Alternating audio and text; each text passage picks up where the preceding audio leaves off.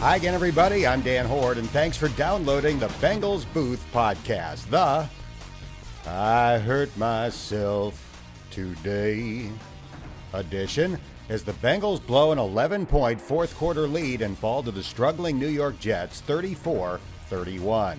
Coming up, you'll hear radio replays from the loss, post game comments from players and coaches, and analysis from my broadcast partner, Dave Lapham.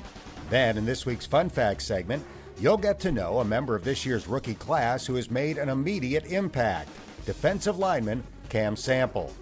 The Bengals Booth podcast is presented by Ultimate Bengals, the free to play, next level fantasy football game. Download it now from the App Store and Google Play. And here's a quick reminder that you can have the latest edition of this podcast delivered right to your phone, tablet, or computer by subscribing wherever you get your podcasts. It's the greatest thing since Minimal traffic. Spending 24 hours in the New York City area is a reminder that traffic jams suck.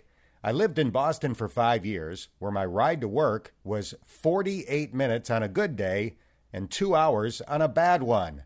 So, yeah, occasionally traffic on 71 and 75 can be a bit slow, but trust me, we have it great in Cincinnati. Now, Let's get to Sunday's less than great performance in the Big Apple.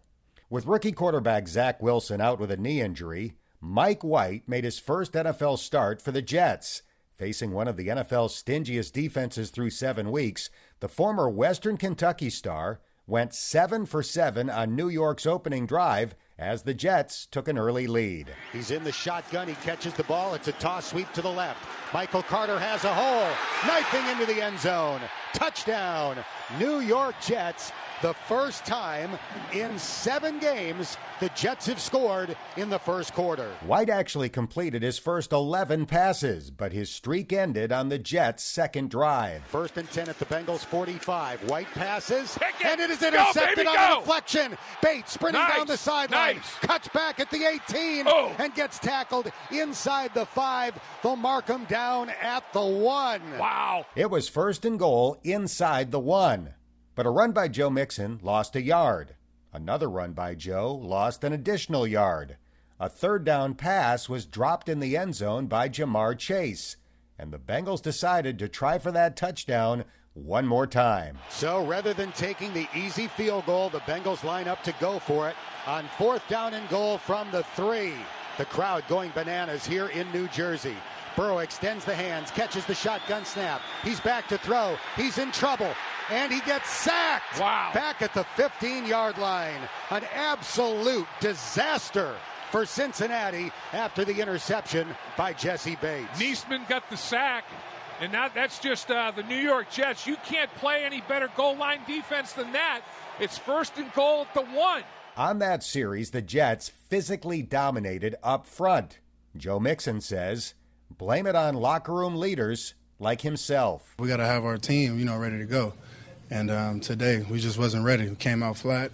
Um, they wanted it more, and that's just what it was. Still, it looked like the Bengals would overcome their early game doldrums. Second down and four. The Jets at their own 21. White with a seven-step drop. He throws it short, Pick and it is intercepted. It, baby. It was off the fingertips of Carter, the running back right into the midst of a Bengals linebacker, and Germaine Pratt picks it off. The Bengals will start from the Jets 15. This time, the Bengals cashed in. Burrow in the shotgun, Mixon to his right, second and goal, inches away. Burrow hands it off. Mixon runs it in. There you go. Touchdown, Bengals as Joe started right, cut it back toward the middle, and lunged forward for the Bengals score. That tied the game at seven. And after stopping the Jets on their next two drives, the Bengals took the lead late in the half. Burrow fakes a handoff to Mixon, looking for an open target, scrambling left, throws for Chase. Boom. He's got it. Boom. Touchdown. Yeah. Bengals as Burrow bought time and fired a strike to the forward left pylon, hauled in by Ja'Marr Chase for his seventh touchdown catch in eight games. That's right, and that's just being physical. That made it 14 7 Bengals. And on the Jets' next possession, Vonn Bell forced and recovered a fumble for Cincinnati's third takeaway of the first half. With the ball near midfield, the Bengals tried a Halloween trick, and the result was a treat. Burrow catches a chest high snap, throws it backward for Boyd. He wants to pass, Mixon. throws it across the field to Mixon. Three blockers in oh, front. Baby. Joe down the sideline to the 30, 25 Go, 20, 15, oh. 10, and upended inside the 10 yard line. Oh, man. That 46 yard pass made it first and goal at the seven, but three incompletions by Burrow forced the Bengals to settle for a field goal and a 17 7 lead. There were less than two minutes to go in the half. The Jets hadn't scored on their previous five drives. Mike White promptly carved the Bengals defense up. Mike White in an empty backfield catches the shotgun snap. He will float it toward the end zone. No. Caught by Berrios. Oh. Touchdown, New York Jets. Wow. That was right on the sideline, and Berrios, according to the nearest official, got two feet down for the score. That made it 17 14 as White passed for 217 yards in the first half.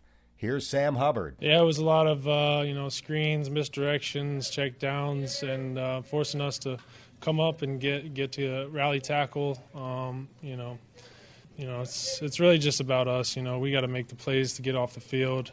Uh, their game plan was good, but um, you know, there's no excuse for our uh, mental errors, and uh, every single one of us on the defense, I'm speaking defensively, could have made a play or had a mistake that cost us, including myself. So that's all, that's all on us. In the third quarter, the Jets tied the game on a field goal by Matt Ammendola, and Joe Burrow went to work. A 54 yard pass to Tee Higgins was the key play on a 75 yard drive for the lead. Burrow back to throw, swings it. it in the flat, caught by Mixon. Yeah. Touchdown!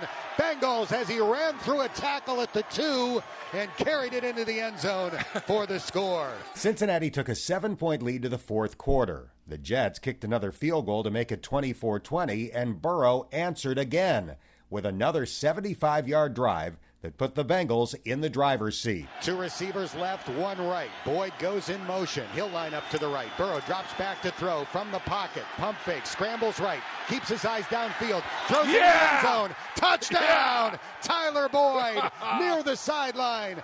Burrow buying time, and he delivers the 10 yard TD. That made it 31 20 with seven and a half minutes to go against the league's lowest scoring team and its backup quarterback. The next eight plays were all short passes, and the Bengals couldn't stop any of them. Mike White is ready. Catches the shotgun snap. Back to throw again. Short pass caught by Ty Johnson. Logan Wilson wow. fails to tackle him. He tight ropes the sideline and apparently stepped line. out of bounds at the two. Mm. After review, the runner did not step out of bounds. It is a touchdown. Yeah.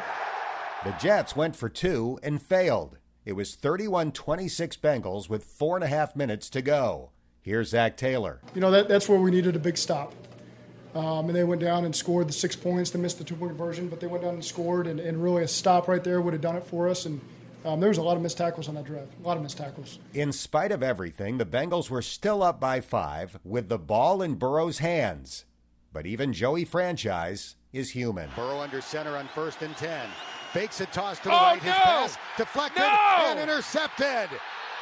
Burrow's pass was batted up in the air, and Shaq Lawson picks it off at the Cincinnati 14 yard line. Oh, man, that's about the third or fourth uh, deflection. And uh, what you don't want to have happen is that. The Bengals defense needed to hold the Jets to a field goal try. Two receivers left, three right. White catches the shotgun snap, cocks the arm, looking left, throws into the end oh, zone. No. Caught by Tyler Kroft for a touchdown to give the Jets the lead with 3.45 to go. Wide open, broken coverage. Akeem Davis Gaither trying to react back, but way too late. The Jets added a two point conversion by running the Philly special as wide receiver Jamison Crowder threw the ball back to the quarterback White to make it 34 to 31. Mike White finished 37 for 45. That's 82% and passed for 405 yards.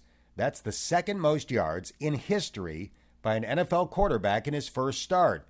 Cam Newton holds the record with 422.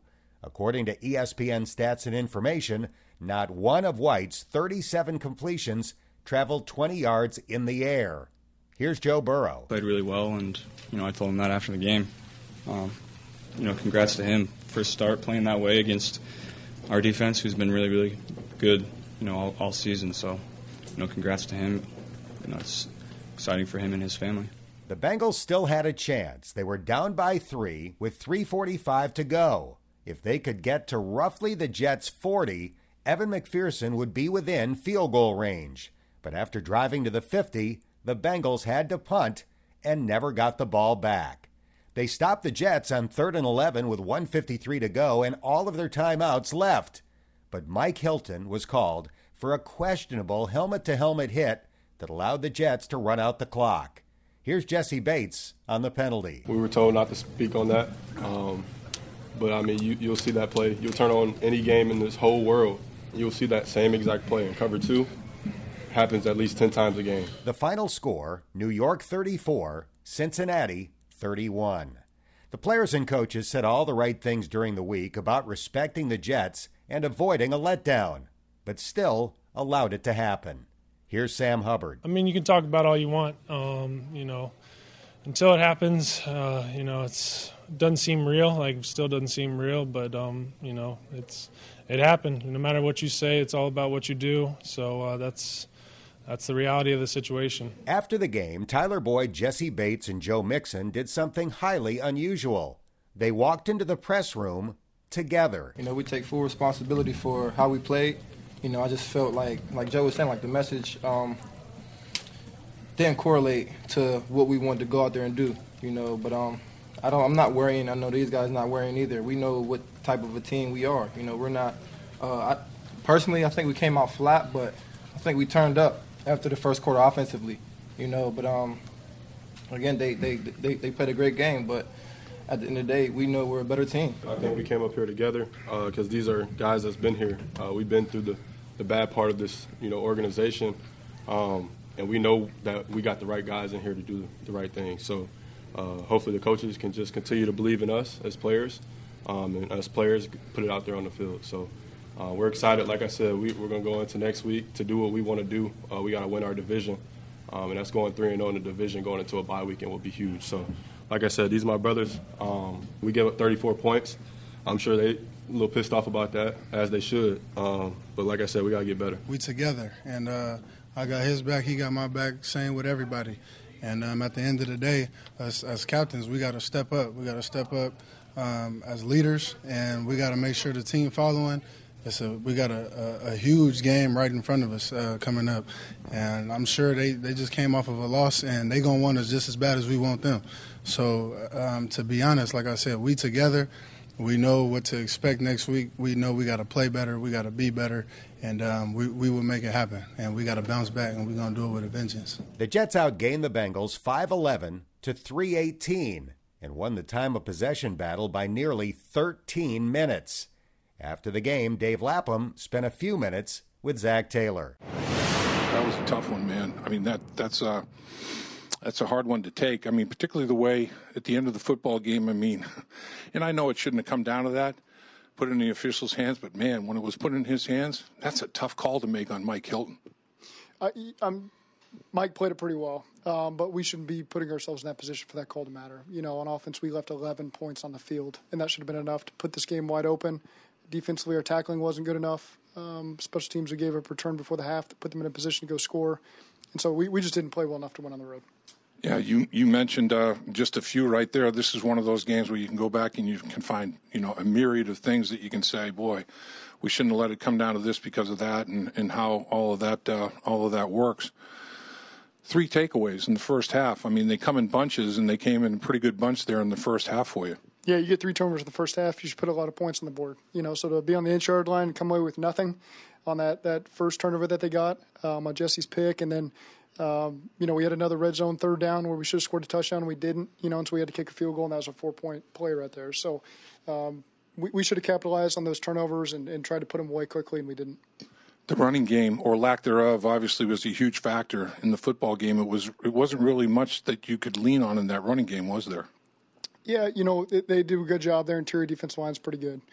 We just never got in a great rhythm. That first quarter, we kind of got out of there with two normal down calls on in the first quarter, and so um, you know, the, the second, third quarter, we, we had some decent runs in there mixed in. We, we felt good about some of the stuff in the pass game. Um, we just need to score more points. Our defense has bailed us out plenty of times, and we need more than 31 points today. Yeah, that I guess that people are going to be like. Well, what's what's up with that? I mean, Mike White is his first NFL start. He throws for over 400 yards. They get over 500 yards as a as a football team. But you saw, I mean, Carter, that that dude. I mean, that dude finished runs angry boy. He was he was a finisher running the football. But like you said, the tackling mechanics were left something to be desired. Yeah, they played well in space. I thought our guys were oftentimes in good position. Um, again, I'm, I was happy that they made those turnovers. We've been preaching that all week. We need a big turnover game. They got us three of them. Offense should have given more, um, and defense got to do a better job tackling there in the second half. So schematically, did they do anything differently than you anticipated? I mean, I know the linebacker position got revamped on heartbeat. I mean, you know, 57 comes back. That's a that's a different deal when he's out there on the football field. Uh, he, he's a pretty good football player, as we know from watching him in Baltimore their guys played hard. You know, they, they earned this win today. Give the credit to them. We didn't do enough to get the victory, and, and we got to be able to put this one behind us pretty quickly and refocus on Cleveland. Yeah, that's that's I guess the thing is the bounce back opportunity with the Cleveland Browns. You you're two zero oh in the division. You get Cleveland at home, and uh, can can make a you know a, a big statement in terms of division uh, scenario with the three and zero oh mark halfway through it. How how how tough will it be for this football team? I mean, you know them better than anybody, and uh, you've talked about how you know the the intangibles are so high with this football team in terms of mentality and caring for each other and all those kind of things. Bounce back quickly, do you think? Yeah, that, that's what you're counting on. You know, with the guys leading the charge um, on a loss like this, to be able to quickly refocus and get focused on a, a new divisional opponent that we haven't played it this year. I'm confident that our guys will. Appreciate it, Coach. Okay, thanks, Dave. Browns lost at home to the Steelers on Sunday, 15 to 10. So Cleveland will come to Paul Brown Stadium next Sunday with a 4 and 4 record. Baker Mayfield is playing with an injured left shoulder that will eventually require surgery. But if anything will make it feel better, it's the prospect of facing Cincinnati. In six starts against the Bengals, Mayfield is 5 and 1 with 17 touchdown passes and a passer rating of 111.4. Now, time for post-game analysis with Lap. All right, Lap, you know what's going to be said after this game. Coast to coast, the Bengals were sniffing the fumes of success. They didn't want it enough, whatever expression you want to use. How fair are those criticisms today? They're going to be fair, you know, because they had an opportunity right there waiting for them, and they decided to push, you know, push away from the table.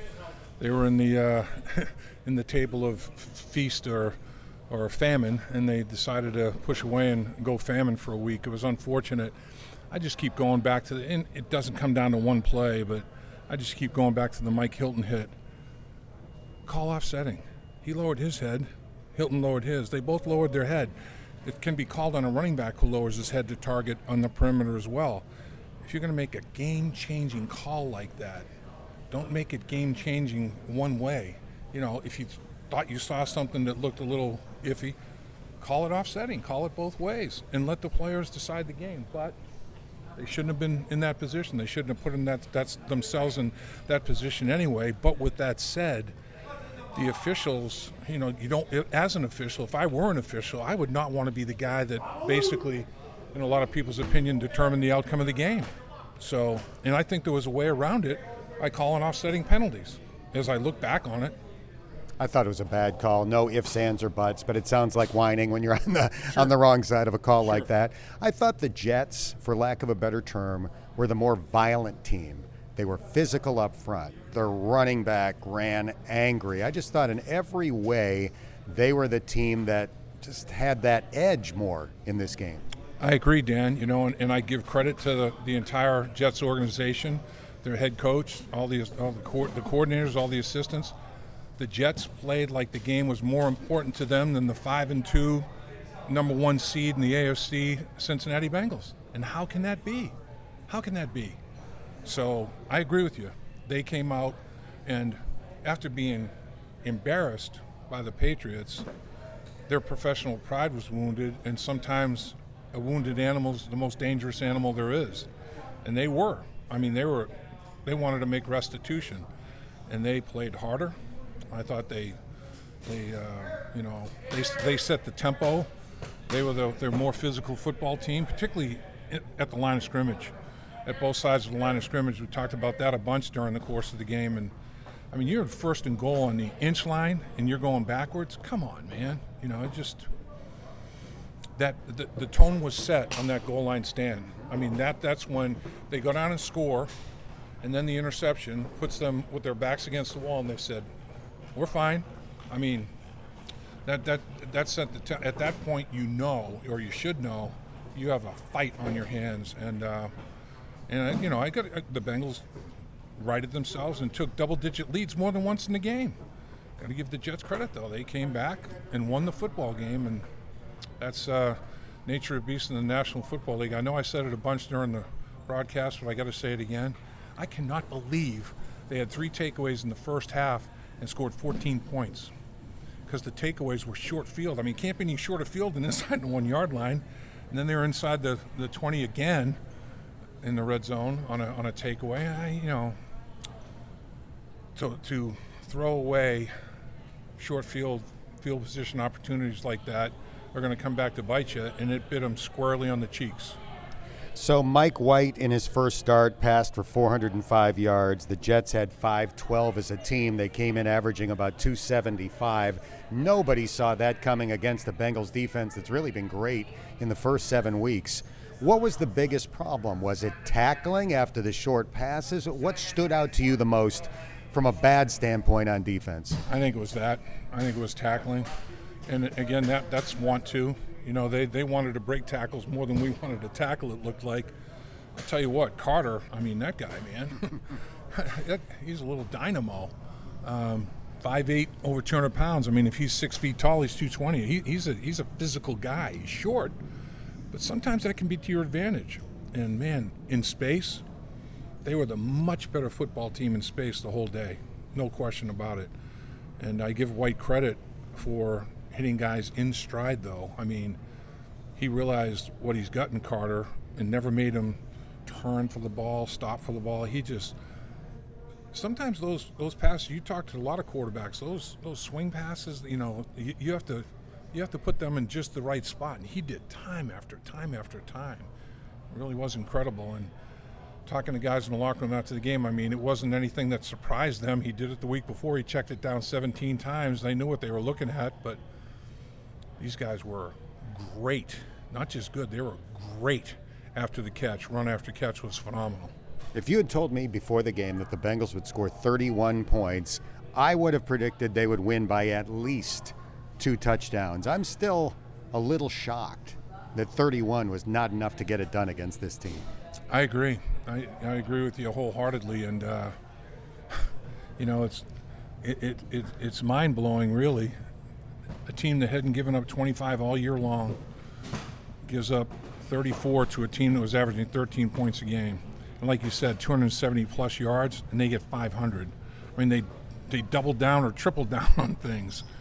So it's just like like as the old saying goes, you just you never know. You, you, you stay around long enough, you're going to see things in the National Football League you didn't think you'd see and that's why it's such an exciting sport. It's the number one sport in the country because of a lot of it is because of the uncertainty of it. It really is, and I feel uh, my heart was breaking in the locker room for these guys because you know they'd put themselves in a really good position, beating Baltimore like they did, and they just gave it all back by throwing it away to the Jets. Now it's going to be the burdens on them to do what the Jets did.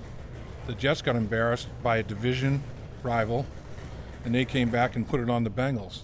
The Bengals got embarrassed by a one in five football team, and now they get a uh, now they get a uh, opportunity to go three and zero oh in the division. At the halfway point, you know, of, of uh, six division games, they could be undefeated, and that's what they have to focus on now. And that's what guys were talking about putting this aside and, and getting on to that. But I found you got you got to let you have to suffer by this for a little bit, at least tonight you have to you have to miss some sleep tonight, and hopefully a lot of guys will because they should. I know I would. I, I wouldn't. I wouldn't even be able to close my eyes tonight. Be, my eyeballs would be two movie projections, just looking at everything, man, and thinking through things. And these kind of games, they're tough on you. They are tough. First place was fun while it lasted. The Bengals fall a half game behind Baltimore. The Ravens are idle since the Steelers won in Cleveland. The Browns shockingly are in last place in the division. They're coming to Paul Brown Stadium next week, and look out for the resurgent Steelers given up for dead early this year. Just like that, they're a game over 500 and breathing down the Bengals' necks. When you got a defense like that and a quarterback that's got the track record that quarterback has, that's that's a, that's two pretty good ingredients for a pretty good recipe. And um, yeah, you can never count them out. All I can say is anybody in the division is alive. Nobody's worse than 500. It's going to be a dogfight to the end down the stretch, and teams are going to be knocking each other off left and right. I mean, it's going to be it's going to be like the old AFC North days where guys beat each other up and be a physical division. I know one thing: this Cleveland Browns offensive line is no joke. The Jets offensive line took care of business. If they think that's the best they're going to see, they're going to see a better one next week. Those guys do not mess around. And if you think that, and, and I don't want to diminish, you know, what Carter did, he's great. They got two of the best running backs in the league. If they're back. If they're back. Yeah. They get two of the best in the league. And I think for the division game, they probably will be would not shock me. And they have the best tandem of edge rushers in the league. They got a lot of components. You know, they might be they might be four and four, but they're a good football team. And the Bengals are going to. The Bengals already realized they're a good football team, and that's just life in the National Football League. Bengals are an early two and a half point favorite for Sunday's game against Cleveland. The Bengals Booth podcast is presented by Ultimate Bengals, the free to play fantasy football game.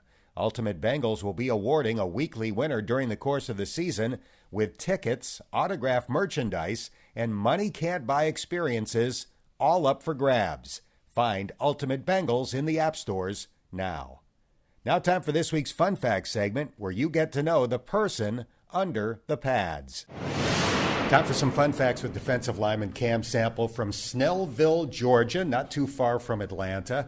Tell us a little bit about where you grew up. Was it city, suburbs, country, and, and what were some of the things you were into when you were a kid? Yeah, definitely. Um, I'll probably say it's right, that fine line between city and suburb. You know, downtown's probably 15, 20 minutes away, but it's not, you know, in the heart of Atlanta. So, I mean, it's different. Um, some of the stuff I'm into, I mean, I was really either playing ball or hanging out with friends. So, you know, real laid back, just like to have fun right after the draft, you said something that I thought was great. You were speaking to reporters, and you said about your parents, this is just as much their accomplishment as mine. Can you articulate what they did to help you get here? Yeah, um, I mean, hats off to them. Um, my parents got divorced when I was two, and you know, growing up, I've seen a lot of situations that gets really ugly for the kid in the relationship. But I mean, again, hats off to them. They um, really came together, made it work for me. Were there with me every step of the way. So I mean, they raised me up, brought me this far. So I'm, that's what I'm saying. It's, it's all of our accomplishment for sure. We're doing fun facts with Cam Sample. You attended Shiloh High School, the alma mater of former Bengal David Pollack. But despite earning all region honors, you were not recruited by the powerhouse schools in the South. Was that a big disappointment at the time? Um, I mean, yeah, definitely. Growing up, you know, you um, watching college football, you know, you see the big time programs. You know, that's every kid's dream to get recruited by one of those. But um, my high school coach at the time said, you know, it just control what you can control. So I went out there, played my butt off. Um, to have the offers I took, you know, I felt like Tulane was my best opportunity. So I just put my head down and went right back to work once I got there. So, as you mentioned, you wound up going to Tulane, one of the most prestigious academic institutions in the country, and you majored in finance. What was the hardest course you took at Tulane?